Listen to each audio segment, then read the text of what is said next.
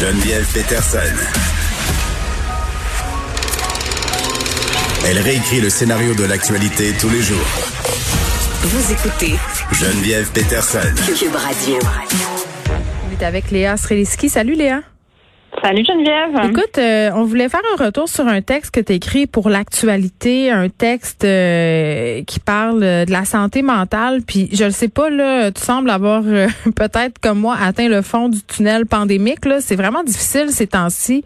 je parle à plusieurs personnes, que ce soit des amis, des connaissances, qui me disent ah ben moi, printemps passé, ça a été dur, mais quand même ça s'est relativement bien passé. Et là, j'ai vraiment l'impression d'être dans le jour de la marmotte. C'est tough.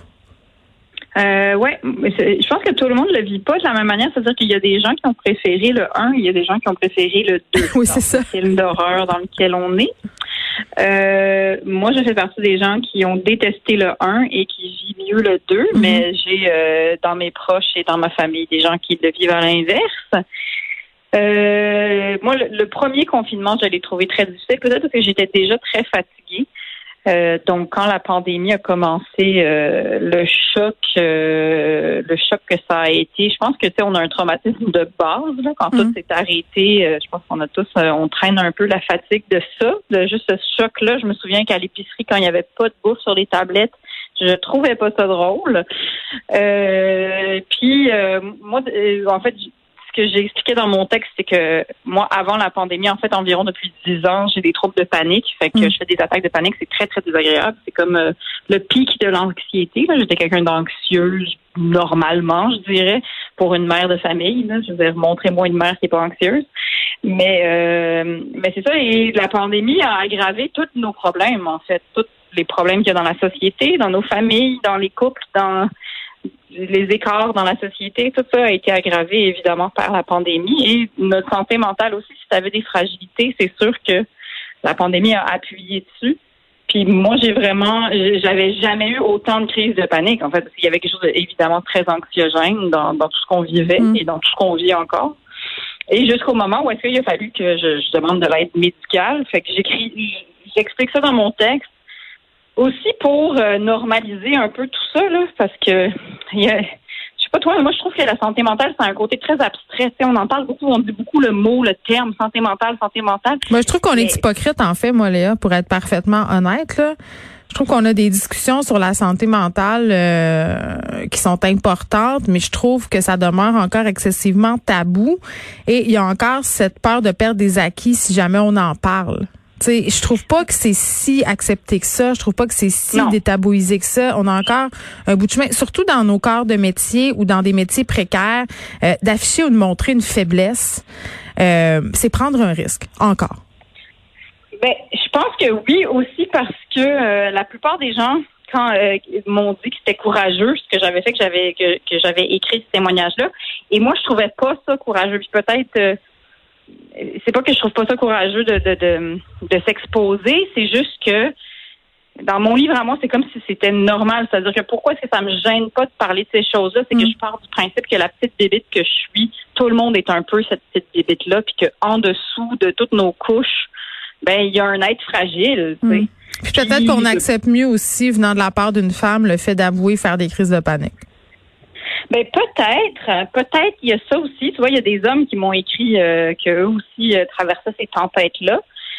Euh, c'est sûr que ça aussi, ça fait partie du gros chaudron de choses dont on doit parler socialement. Moi, j'espère qu'on va arriver à, à, une étape où est-ce que la santé mentale est traitée euh, comme de la santé physique, tout simplement. Tu. Puis je pense aussi que ça fait partie du débat de la RAMQ. Est-ce que ça devrait être remboursé? Je comprends pas vraiment pourquoi, en fait, est-ce qu'on a tellement dissocié la santé mentale et la santé physique.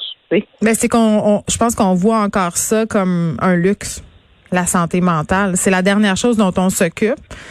Euh, puis on est encore dans cette idée, même si on est en train de s'en sortir, je pense euh, que ça se contrôle que tu peux régler ça toi-même, que tu as juste à prendre sur toi. Tu sais, on, a encore ça.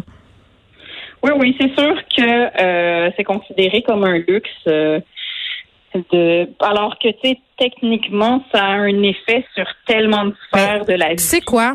Je parlais avec la présidente de l'ordre des psychologues du Québec parce que à un certain moment pendant la pandémie, il y a les libéraux euh, qui ont proposé un système universel euh, d'aide en santé mentale, c'est-à-dire que les frais de psy soient couverts à 100% et qu'on arrête cette espèce de guerre entre le privé puis le public là parce que nos mm psy il y a un véritable exode vers le privé, on les comprend.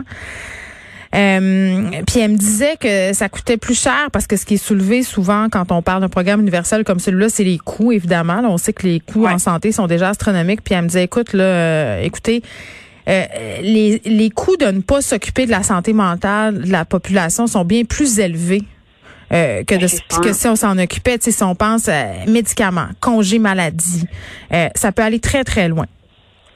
Ben oui, puis ça va jusque euh, au système carcéral, ça va euh, euh, au système de santé, les écoles, l'éducation. Je veux dire, c'est très très, c'est difficile de fonctionner si tu as des, des problèmes de santé mentale, sincèrement. Mais c'est exactement comme la santé physique. Je veux dire, t'envoies pas ton jeune à l'école quand il est malade.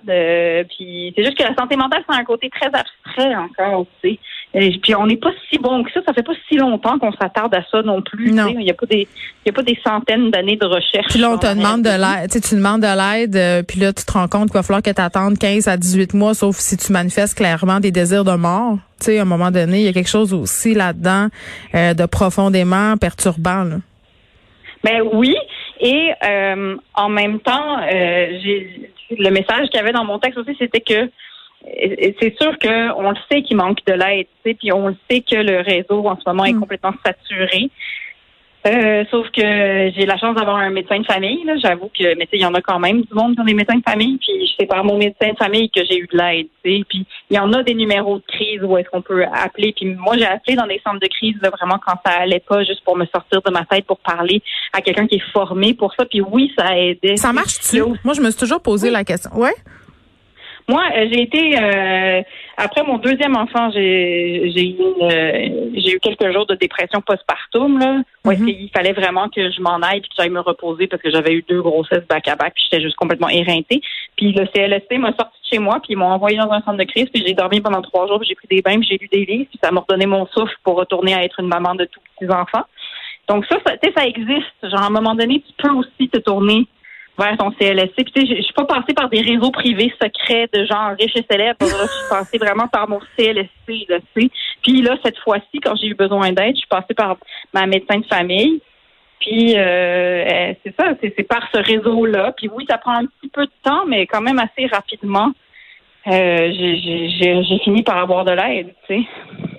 Oui, mais il y a quand même la, euh, question d'être au courant qu'elles existent, ces ressources-là. Ça, je pense qu'au niveau du gouvernement, il faudrait quand même mettre l'épaule à la roue pour communiquer plus efficacement à la population par rapport aux ressources qui existent à la santé mentale en général et au fait que c'est pas parce qu'on nous fait euh, sans arrêt le rappel que l'attente est très longue qu'on peut pas en avoir des services parce que, euh, tu sais, faut pas décourager les gens de demander. C'est ça. Parce que, tu sais, je prends l'exemple de Sainte-Justine. À un moment donné, c'est arrivé que l'hôpital Sainte-Justine a dû faire des messages en disant aux parents de, oui, amener leurs enfants à l'urgence, même en pandémie, parce que les gens amenaient plus leurs enfants parce qu'ils pensent que euh, tout est débordé partout. Tu sais. Donc, à un moment donné, il existe quand même des ressources, puis c'est évidemment pas parfait, puis mon Dieu qu'on pourrait changer le système mais on peut encore obtenir de hmm. l'aide. Eh, je veux qu'on prenne un petit euh, deux minutes, euh, Léa, pour se parler euh, de l'entraide entre voisins, parce que je trouve ça fondamentalement sympathique et important de peut-être cultiver des relations.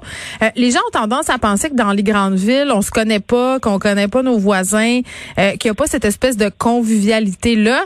Mais il y a des affaires absolument formidables qui se passent partout au Québec, à Montréal aussi. Euh, les ruelles se partagent et parfois ça peut prendre la forme d'une patinoire. Chez nous derrière, il y avait ça dans la ruelle.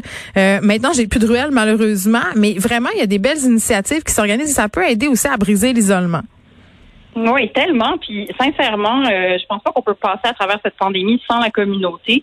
je sais qu'on chiale souvent, comme tu dis, sur les villes, puis qu'on a l'impression que les gens se connaissent pas. Mais moi, je connais mes voisins euh, et je, je, les adore. Il y a plein de voisins que j'adore. Euh, il y a plein de, de, de tu sais, mes enfants vont à l'école de quartier. Je connais les parents du quartier. On s'échange nos enfants de bulle classe, d'une patinoire à l'autre. Et mon fils euh, est en ce moment, parce que c'est pédagogue, pendant que je te parle, j'ai des enfants qui rentrent et qui sortent de ma maison, ils sont à moi. Ce sont mes enfants. Mais ils me posent des questions, il est quelle heure? Ils veulent des barres tendres comme chaque seconde de leur vie. Et tous ces beaux enfants-là ont quand même le plaisir euh, de pouvoir jouer dehors, parce que c'est à peu près tout ce qui est permis en ce moment, avec leurs amis de bulle classe. Là, fait qu'ils se promènent dans le quartier. Et il y a un voisin inconnu que je ne connais pas qui a fait une patinoire dans sa ruelle. Et mon fils, il passe euh, pas mal tous ces jours et il passe ben oui. toutes ses nuits ici. Ben c'est vraiment le fun. Puis il y a plein de petites patinoires secrètes qui ont poussé à Montréal, que ce soit dans les ruelles ou dans, dans certains parcs de la ville. Euh, vraiment, là, des patinoires qui se sont organisées, des glissades aussi. Euh, puis vraiment, là, faut pas hésiter à s'en servir. Ça fait comme partie euh, du mobilier urbain. Puis c'est vrai qu'en ce moment, c'est peut-être la dernière chose qui nous reste, là, à part ce qui te font, tu vas me dire. Ben mais de profiter des patinoires, ça peut être assez intéressant. Ben oui, puis moi je m'inquiétais cet été parce que je voyais toutes les activités que la ville, euh, ben, que la ville nous offrait quelque part, puis je me disais oh bon, et tout ça va mourir avec l'hiver. Non, il y a même eu des canons en neige dans les parcs. On a fait euh, des ben montagnes artificielles. Euh, donc vraiment, puis je le vois, les Montréalais sont dehors, prennent des marches pré-couvre-feu. puis c'est la même chose à la grandeur du Québec. Là. Les gens participent, montent des photos sur les réseaux sociaux. C'est inspirant, puis c'est beau de voir ça, puis ça fait vraiment du bien prendre de l'air. Streliski, merci. Ça me fait plaisir, Geneviève. À, la semaine prochaine. Bye.